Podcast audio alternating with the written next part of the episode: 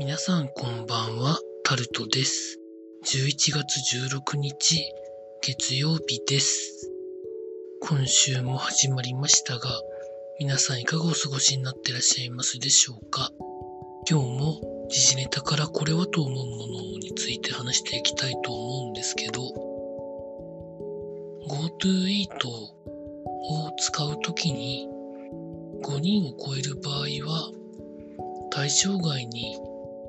しようみたいなことを考えてるとか要請してるとかみたいなことが記事になってます。 GoToEat 私まだ利用してないんですけど、店側の問題と実際に使う人との問題がそれぞれあるとは思うんですけどね、なかなかご飯食べてる時だけマスクずらしてみたいなことがその度ごとにちゃんとできるかっていうとしんどいと思うんですけど、それを考えると別の方法を考えるのもありなんじゃないのかなと思うんですけどね、なんてことを思っております。続いて、毎年年末に行われる NHK の紅白歌合戦の初めて出るメンバーの人が公表されたというのが記事になっています。初出場のうち女性の方の組の方が赤組ですね、多いんだなということがちょっとだけと思うんですけど、どうなんでしょうかね。あんまりもうここ何年も紅白をまともに見たことがないのでわからないんですけど、そうは言ってもまだまだ紅白に何らかの力があるんでしょうかね。出るメリットがあるんでしょうか。私にはあまりよくわかりませんけれども。続いて、2018年の年末に試合をやったメイウェザーさんが来年2021年の2月に東京ドームで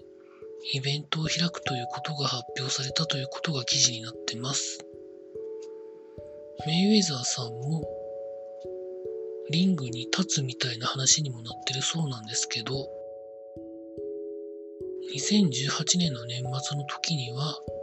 体もそんなに言うほど仕上げないで立ってしまったことをあまりよくは思ってないらしく、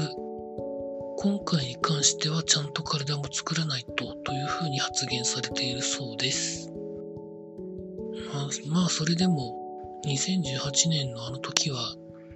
かなりの衝撃が走りましたけどね。体重差もある中で